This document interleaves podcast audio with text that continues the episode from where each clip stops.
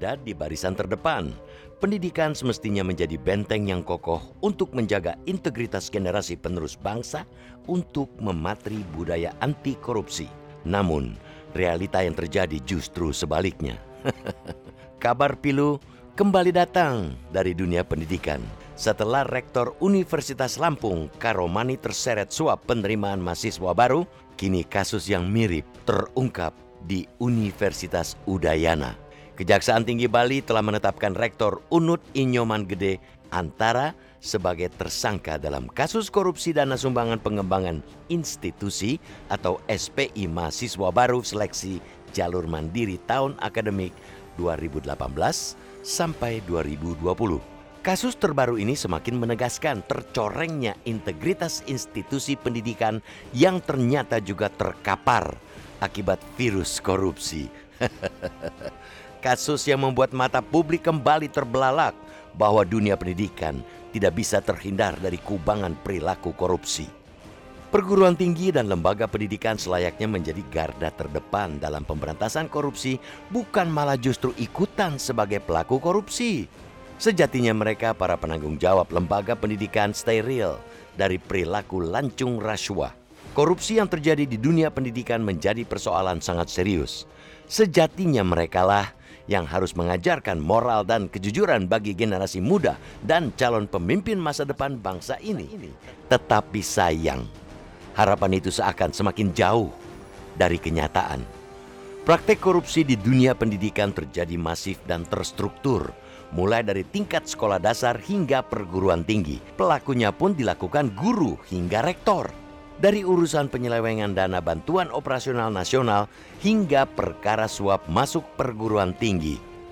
dari catatan Indonesia Corruption Watch mengungkapkan negara merugi 1,6 triliun rupiah dari korupsi di sektor pendidikan sepanjang 2016 sampai September 2021. Korupsi terbanyak yaitu korupsi pembangunan infrastruktur dan pengadaan barang atau jasa non-infrastruktur seperti pengadaan buku, arsip sekolah, meubler, perangkat TIK untuk e-learning, pengadaan tanah untuk pembangunan fasilitas pendidikan, dan lainnya.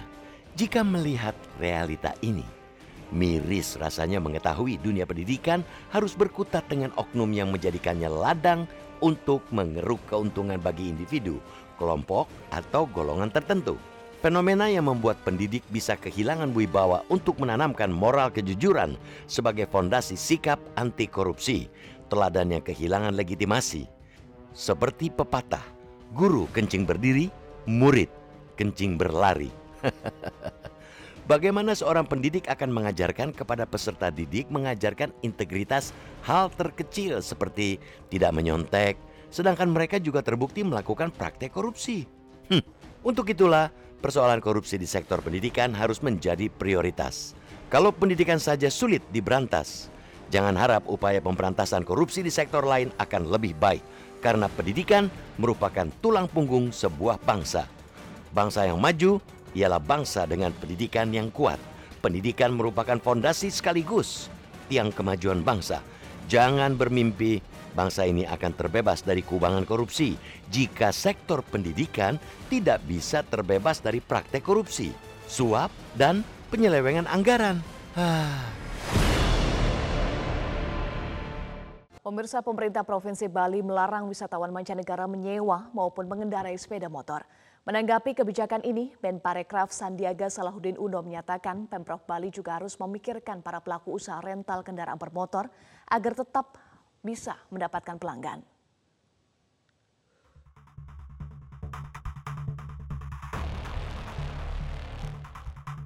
Pemerintah Provinsi Bali telah mengeluarkan larangan turis asing menyewa atau mengendarai sepeda motor di jalan raya. Kebijakan ini disampaikan Gubernur Bali Iwayan Koster. Koster menyebut Pemprov Bali telah memiliki sejumlah peraturan mengenai tata kelola pariwisata, termasuk larangan bagi turis asing di Bali mengendarai kendaraan bermotor.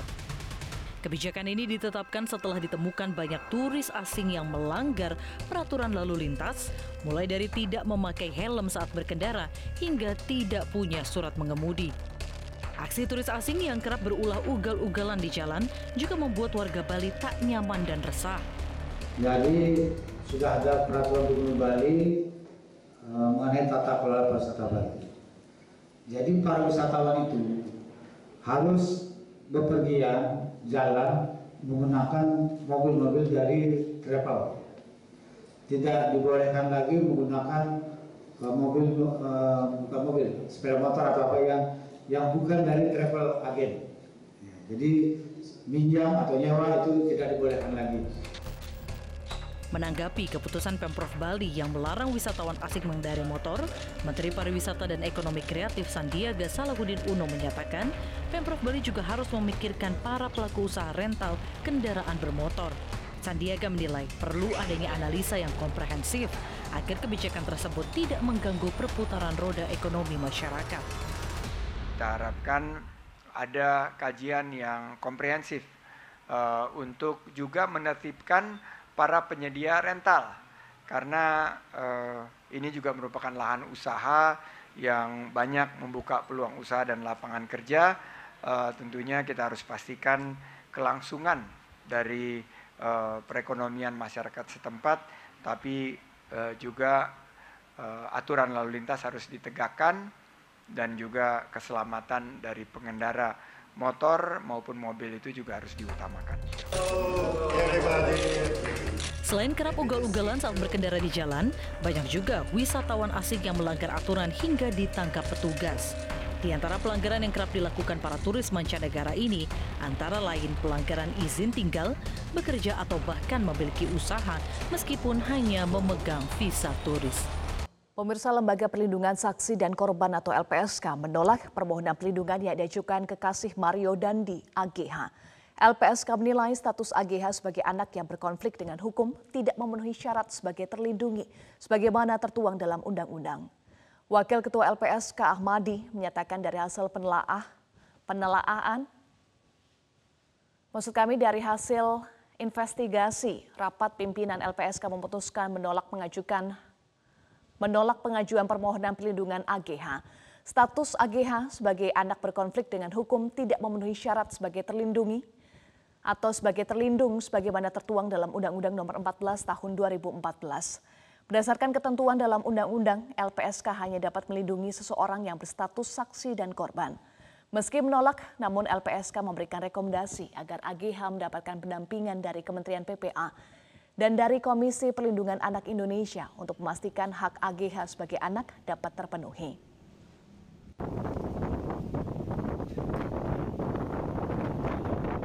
Yang bersangkutan eh, LPSK tidak bisa eh, tidak karena dia tidak memenuhi syarat-syarat perlindungan maka eh, kita berikan rekomendasi kepada instansi lain yang terkait terutama dan dalam hal ini adalah KPPI untuk melakukan langkah-langkah uh, memastikan ya, uh, untuk mendampingi si anak yang berhadapan hukum ini dalam uh, proses peradilannya sesuai ketentuan yang berlaku dan memastikan terpenuhnya hak-hak anak.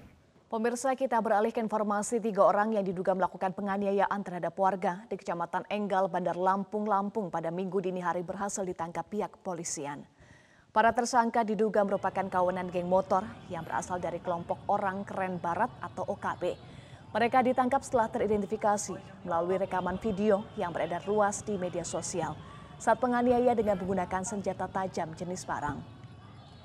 Menurut polisi, ketiga tersangka yang ditangkap ini merupakan bagian kelompok geng motor yang kerap membuat onar di jalan protokol kota Bandar Lampung. Saat kejadian mereka berkonvoi dengan senjata tajam dan menyalakan petasan serta menganiaya warga yang melintas di lokasi kejadian. Pelan-pelan. Dari pemeriksaan polisi, ketiganya berperan menganiaya korban dengan senjata tajam, merampas ponsel korban, dan salah satunya merupakan admin atau ketua kelompok geng motor OKB. Motif ketiga tersangka nekat melakukan aksi anarkis di jalan raya hanya untuk terlihat eksis dengan membuat konten di akun media sosial. Mana itunya? Sabar, apa namanya itunya siapa? Speaker itu yang melakukan pembacokan adalah Rama. Kemudian si Rasulan ini mengambil HP milik korban. Hmm. Mengambil HP milik korban dan untuk si Dendi ini turut serta juga dia memukul menggunakan gear dan juga Dendi ini adalah uh, admin dari uh, akun geng motor ya? akun akun geng motor OKB. Motifnya adalah ini hanya untuk uh, eksis gitu ekstern eksternan aja, hanya untuk terkenal aja supaya dia lebih gagah lebih gagah.